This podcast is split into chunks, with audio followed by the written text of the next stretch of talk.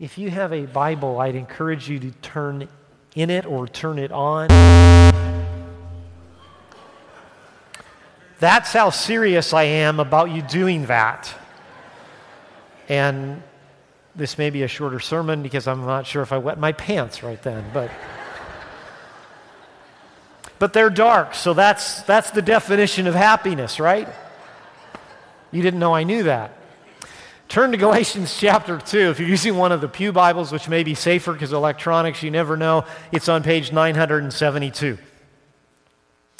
Uh, we don't know fully what Martin Luther thought when, or what he expected when he made this list of 95 theses in Latin and put them on the church door in Wittenberg in 1517 on October the 31st. We know in part really what he wanted was an academic debate. We know he wanted that, but we don't know if he wanted more than that. Well, whether he did or not, thanks to the sort of the social media of his day, better known as the printing press, it became a huge thing. Literally, if you want to use the expression viral, his 95 theses went viral without him being aware of it, from what historians tell us, a German printer, because the printing press was a pretty new thing then, a German printer took the 95 Theses, translated them into German so more people could read them, printed them, and sent them all across the country of Germany. And very quickly into 1518, the world at that time, or the leaders of sort of the world of Western Europe, became very, very focused on these 95 Theses. Not just church leaders, but political leaders. This became a big deal. And at numerous points from 1518 on, the whole thing could have ended if Martin Luther just would have stood up and said, I was wrong, or I recant, or something. It all could have died down, but that's not really what played out. It seemed like the more he got pushback because people questioned him, the more he pushed, and things kind of kept going up and up and up and up, and it became a bigger and bigger deal. Literally, world political leaders of the what we would know as the Holy Roman Empire were focused in on this issue in April of 1521, so roughly three years, three years and a bit later, at an event called the Diet of Worms, and that's not a food thing, that's just what they would call it when they would gather together. At the Diet of Worms, Martin Luther was given one more opportunity to recant. To say that his writings and all these things that he was promoting that were being translated into German and spread around were wrong. But in good conscience, he couldn't do that. And he made a famous speech, or we think he made a famous speech, and basically ended with saying, And here I stand.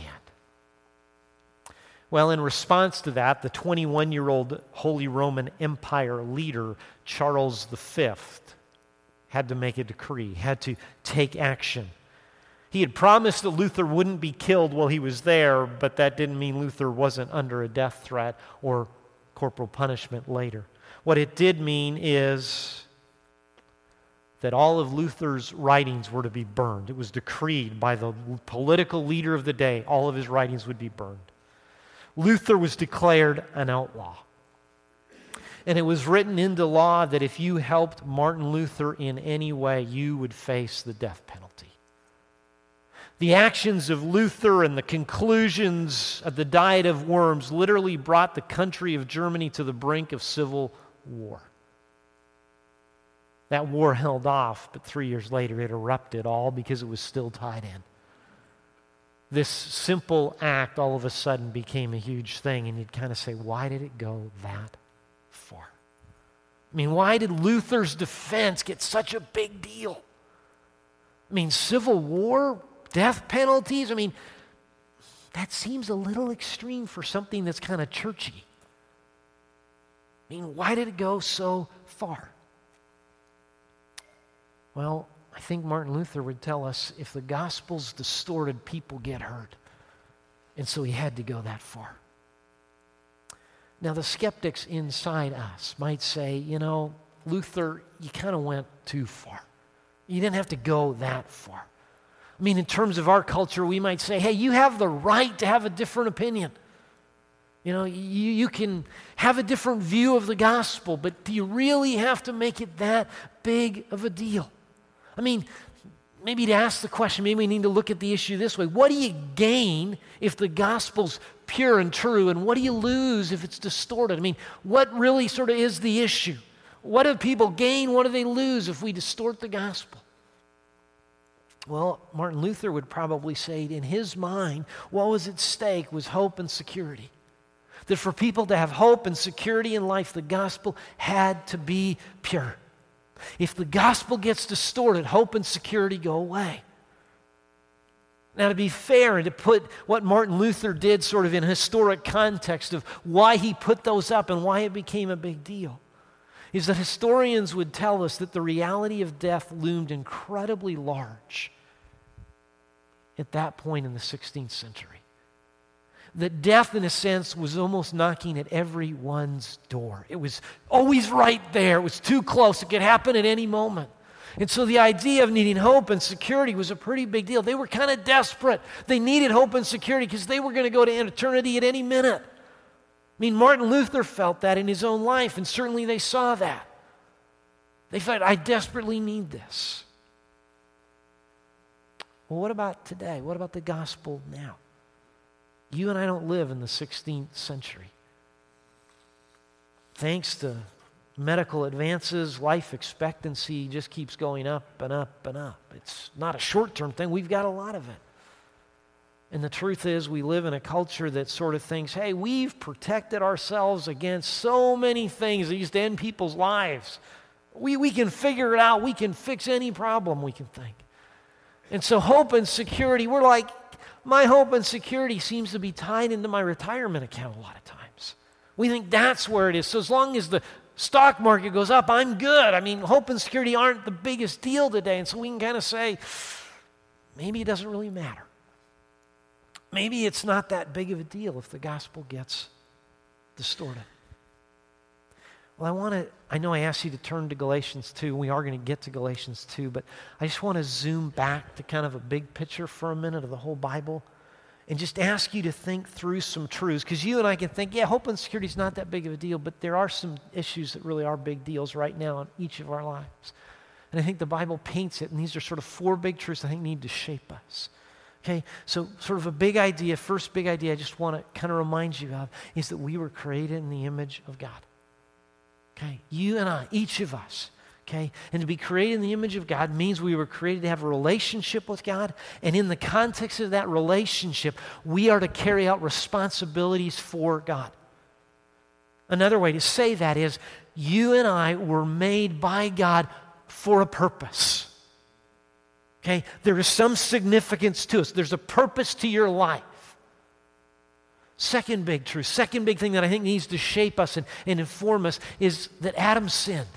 Okay, that's a huge truth we need to realize. Adam sinned. And because Adam sinned, there's some ripple effects. One of the ripple effects of the fact that Adam sinned is that you and I are sinners by nature. You could say we're almost hardwired to sin. There's sort of a bent inside us that we go there. I mean, Carrie and I raised four kids. And we tried to teach them a number of things, but I noticed we never needed to teach them selfishness. Have you noticed that? You don't have to teach a kid to say mine. They just seem to know that word. You don't have to teach it. We're bent that way, but not only are we sinners by nature, you and I make a lot of choices. You and I make a lot of choices that are sinful choices. So Adam sinned, yes, but the ripple effect that's true in your life and my life today is we're sinners. Third truth, the third big thing to, to kind of keep in mind is that because we are sinners who live in a fallen world, there's two descriptions that can be that are true of us simultaneously, constantly. Okay, and those are simply this. We are separated, dead, those go together, and we're damaged. Okay? Because you and I are sinners, we are literally separated from God. On our own, the Bible would say, on our own, just you and me before God, on our own before God, we are dead. We are spiritually dead. We're separated from Him. That marks our lives, that impacts us. But not only is that true about us, we are also damaged. See, sin does some things to us that aren't necessarily good. And so I'm looking out at you, and man, you've got issues. I've got issues. We've all got issues, okay? To realize that that is something that marks us. That should impact how I'm looking at life. Fourth big truth, though. Fourth big truth that really should mark us is that the incredible good news of the Bible is that because the Lord Jesus came, because he went to the cross and died in our place for our sins and rose again, he makes it possible for a dead person to become alive, for a separated person to be reconciled to God. And that happens when we trust Christ. But when we trust Christ, not only are we made alive, the other part of the truth that goes along with that is we're also made whole. See, if you trust the Lord Jesus as your Savior, you hear the story of the gospel, very basic story. Jesus came, Jesus died. Why did he die? Because you and I are sinners. He died for our sins so that our sin could be dealt with. Then he rose again so we could be made alive. You hear that story and you turn and say, I'm going to trust Jesus. I'm going to repent of my sin and put my trust in Christ. In that instant, God does something. He puts his spirit in your life. Not only does that, he connects you to what's known as the body of Christ, he connects you to the church. And he has this instrument called the Word of God. And using the Holy Spirit, the body of Christ, and God's Word, God begins to do a processing work in our lives to make us whole. Okay, those are four huge truths. We should keep them straight in our minds. And I want you to understand this process work that God's doing right now is a now thing. Being made alive is a now thing, not a future, right now. Now, I never want you to misunderstand me. The gospel does change eternity. I really do believe that. But the change, that eternal change, starts right now. That means if we distort the gospel now, if it gets distorted in your life or in my life, we get hurt now, not someday in the future. We get hurt right now. And I don't think it's because I'm a wimp. But I don't think anybody needs more hurt in their life than they already have. There is enough hurt that enters into life simply because we live in a fallen world. You and I do not need to add hurt to our lives because the gospel's distorted. Okay? Yes, in Martin Luther's day, they were scared to death because they, death was knocking at their door. The gospel couldn't be distorted because it could hurt them. But you know what? You and I may not live with that same fear of death. But if the gospel gets distorted right now, we get hurt. Let's go to Galatians 2. In Galatians 2, Paul is kind of telling the Galatians again why they should turn away from the distorted gospel that's been offered them and why they should come back to the true, pure gospel that Paul and Barnabas had shared with them. And the way he does that, he's really going to tell them about three gifts. Three gifts that the gospel gives us right now. Three things that should be true in our lives right now. But what I need us to understand is these three gifts, yes, are given to us. But that also means if the gospel gets distorted, these three gifts get distorted. And that's a problem. We need these gifts, we don't need the distortion. So let's walk through the three gifts. Gifts number one what are these gifts? Gift number one is we get purpose in life. The gospel wants to give you and me purpose in life. Galatians chapter 2, verses 1 and 2 read Then after 14 years, I went up again to Jerusalem with Barnabas, taking Titus along with me.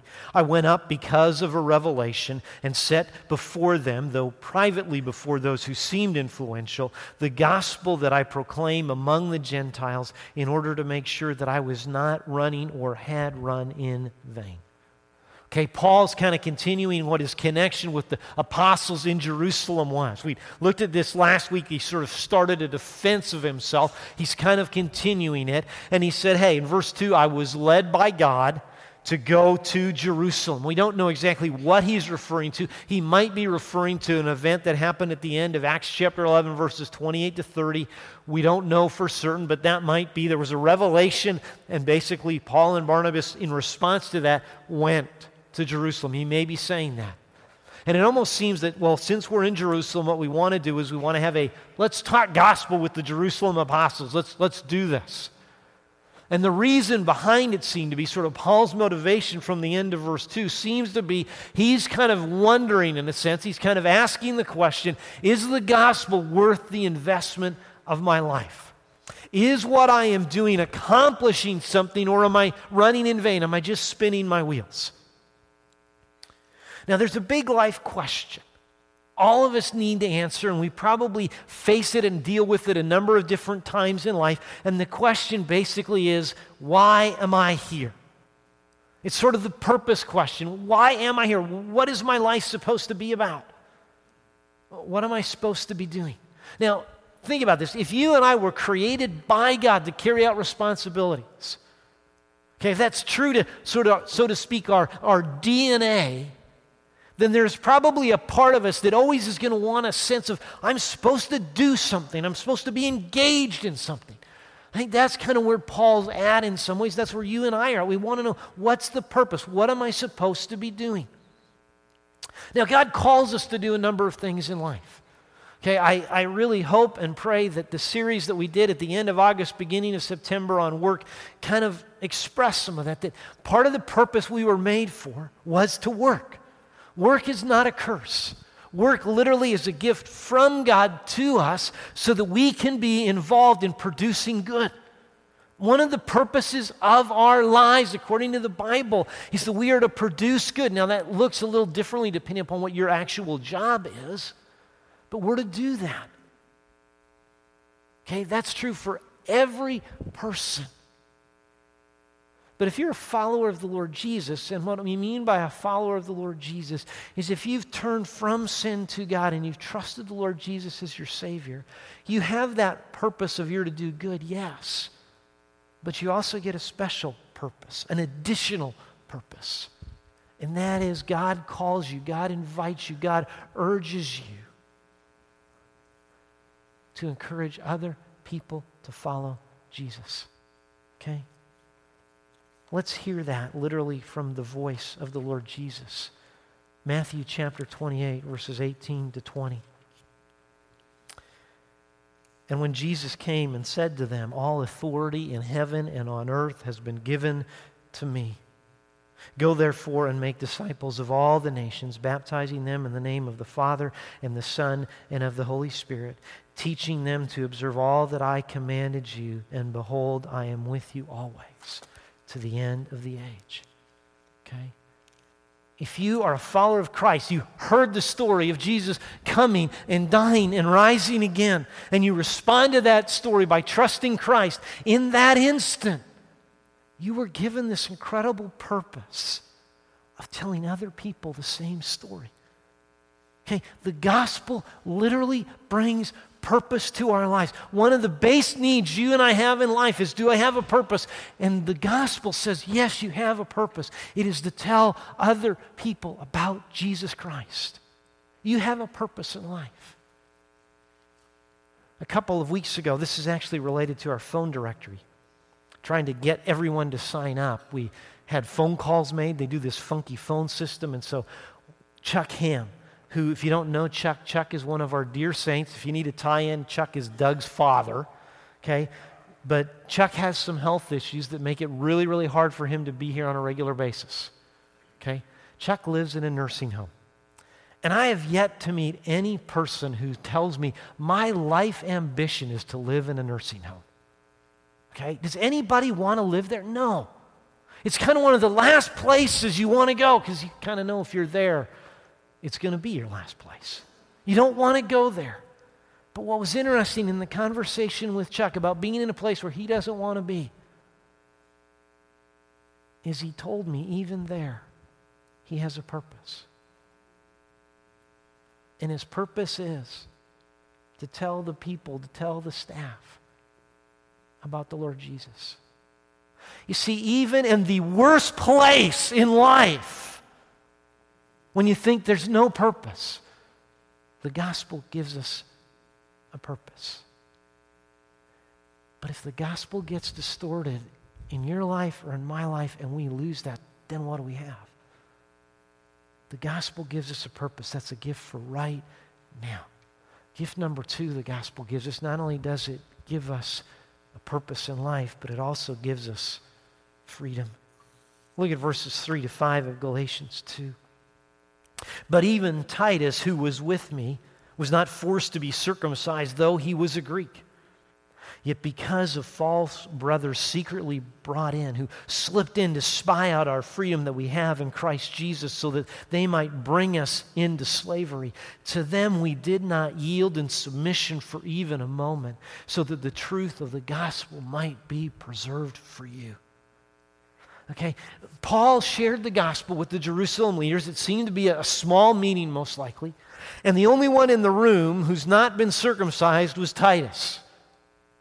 So they're having this conversation about the gospel, and Titus has no pressure. No one's looking at him saying, Get the knife. No one's saying that. There's no need for it. Now, verse 4 starts to tell us there are people who kind of wish they were in that conversation, in that private room, who have been in a lot of conversations beyond that, saying, hey, that's not the case.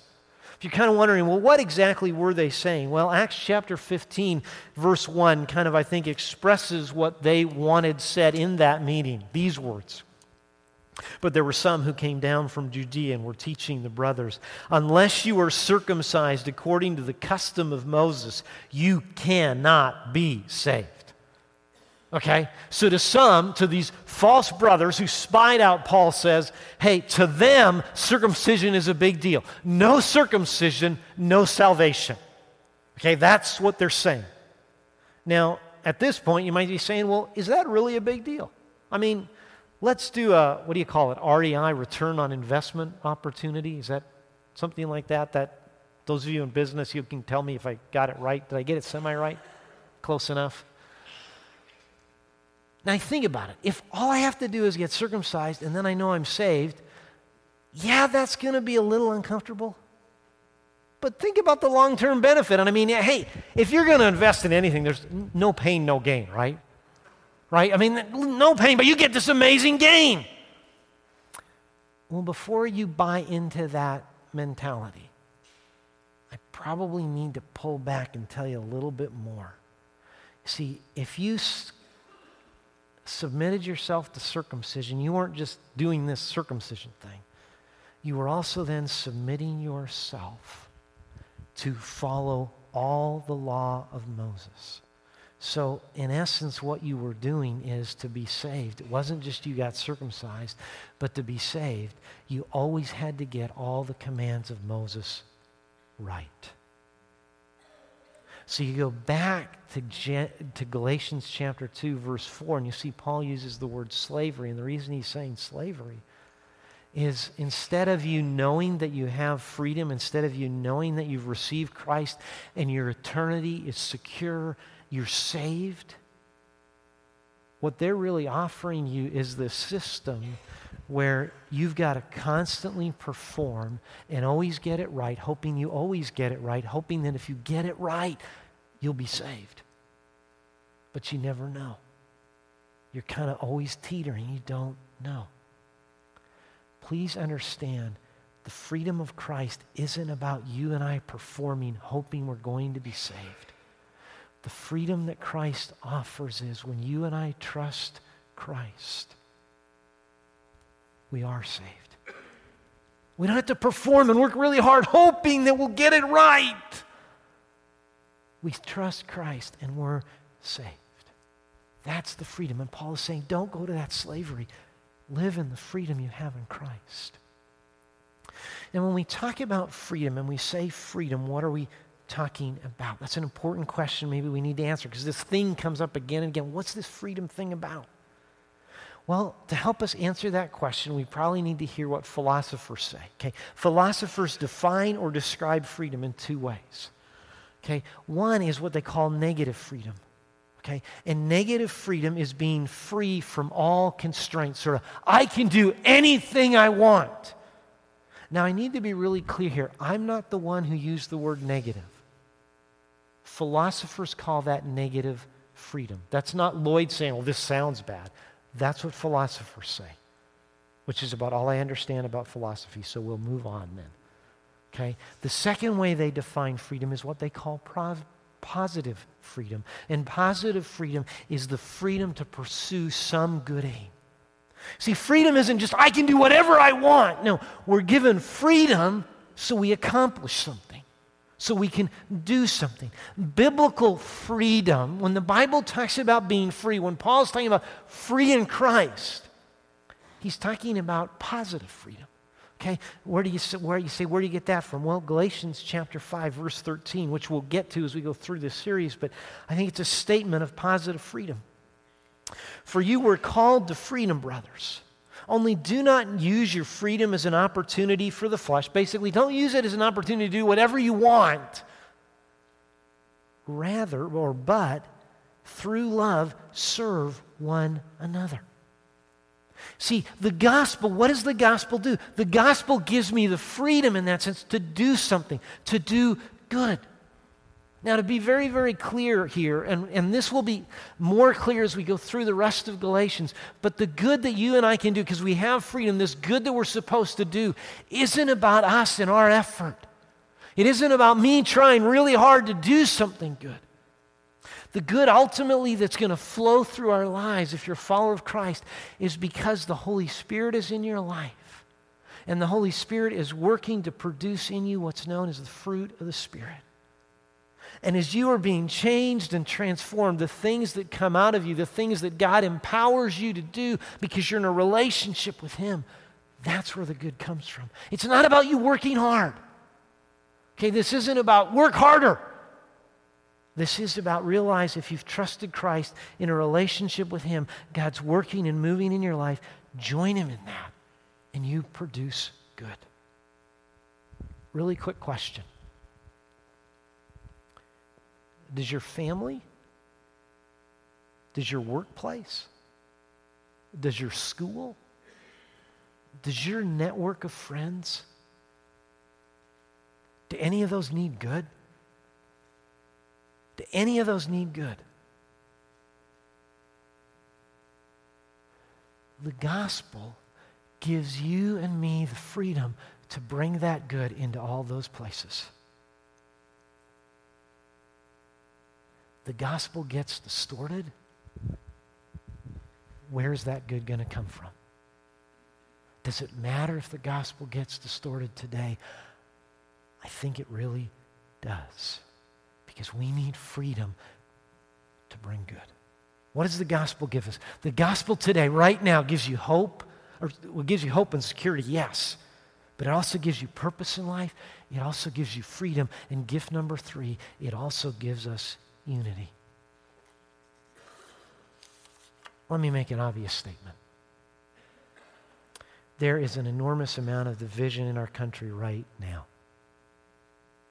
Last week, I think I was in three or four conversations. I didn't bring up this issue of is our country divided. I just kind of listened and I heard it.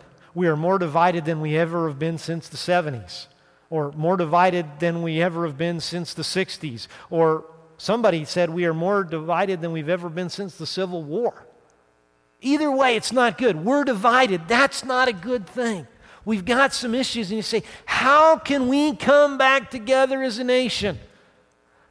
Let me go on record and say very clearly I don't think postings on social media are going to bring us together.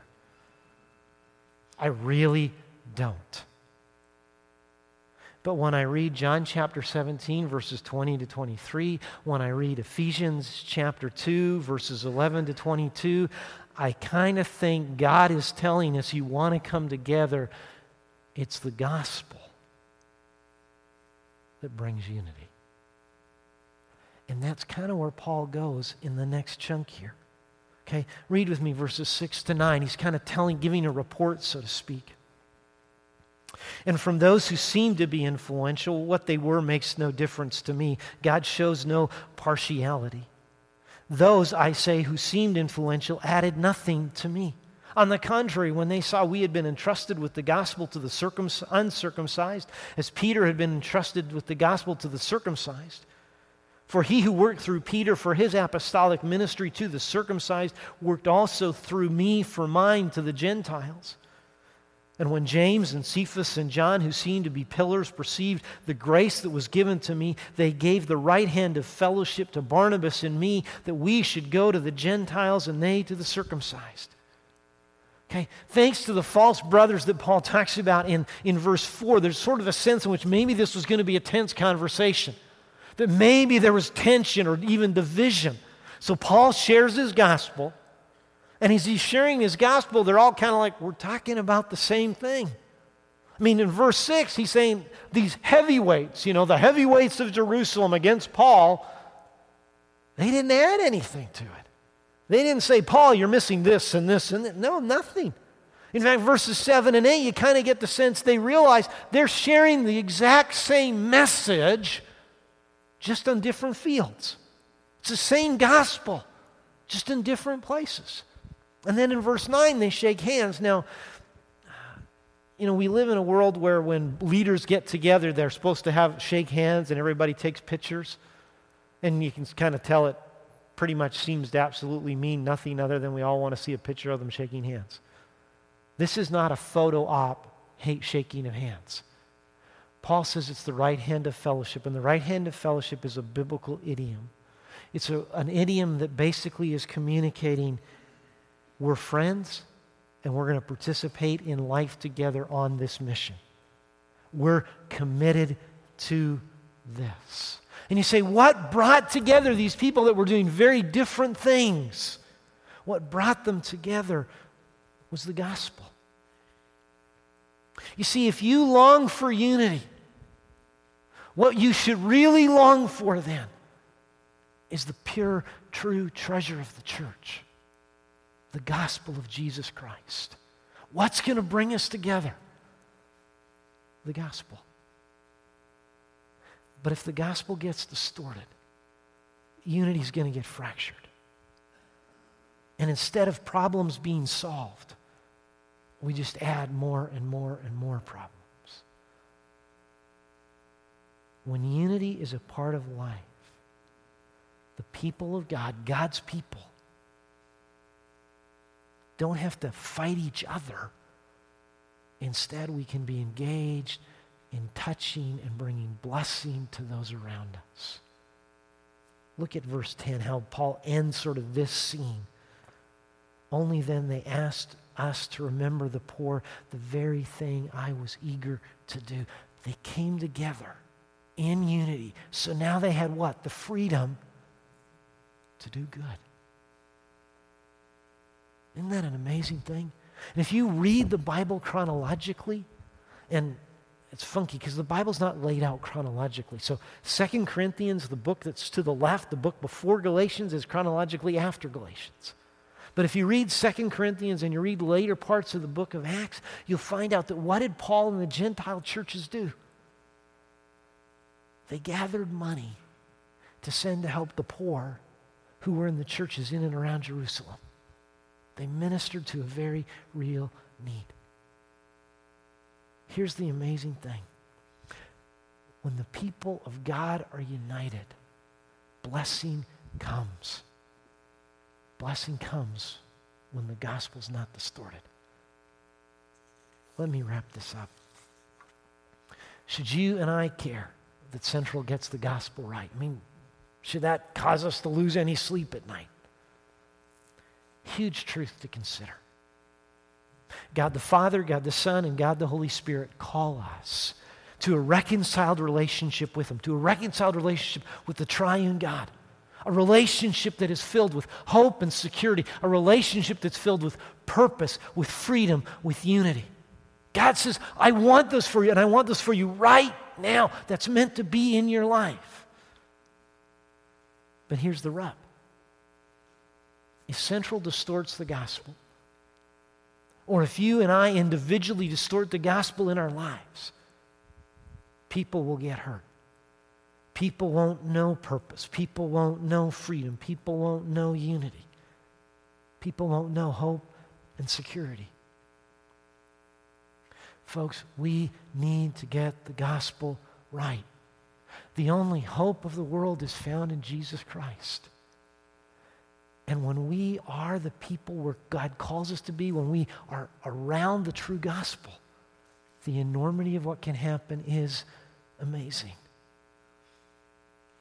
Mike has told me I need to talk on occasion a little bit more about being a grandfather. I'm a grandfather, I'm that old. But here's the reality Does Central need to get this right? Yeah, because my grandkids need to come to Christ. And if you look at how Paul writes in Galatians chapter 2, verse 5, please hear these words, the end of it, the end of the verse, so that the truth of the gospel might be preserved for you. I'm going to guess every single person in this room knows somebody that doesn't know Christ. If we distort the gospel, how are they ever going to hear? if we preserve the gospel, now they have an opportunity to receive the incredible blessing of Christ. Let's get the gospel right. Let's pray. Father, thank you for the incredible hope that you offer us. We desperately need it just like we desperately need your security. We fooled ourselves sometimes into thinking we don't need those, but we do. But beyond that, Lord, you made us to want and to need purpose. And in the gospel, you give it. And you give us freedom. And in a world that is fractured, you make unity possible. Father, may we receive from you all those things. That means we've got to get, keep the gospel straight in our heads, in our lives, in our minds, in our hearts, in our actions. Please do not let us distort the gospel. Please let us join with Paul and cling and fight for the gospel, that it would be preserved so that those that don't know Christ would truly have an opportunity to hear the good news. In the very precious and powerful name of the Lord Jesus, we pray. Amen.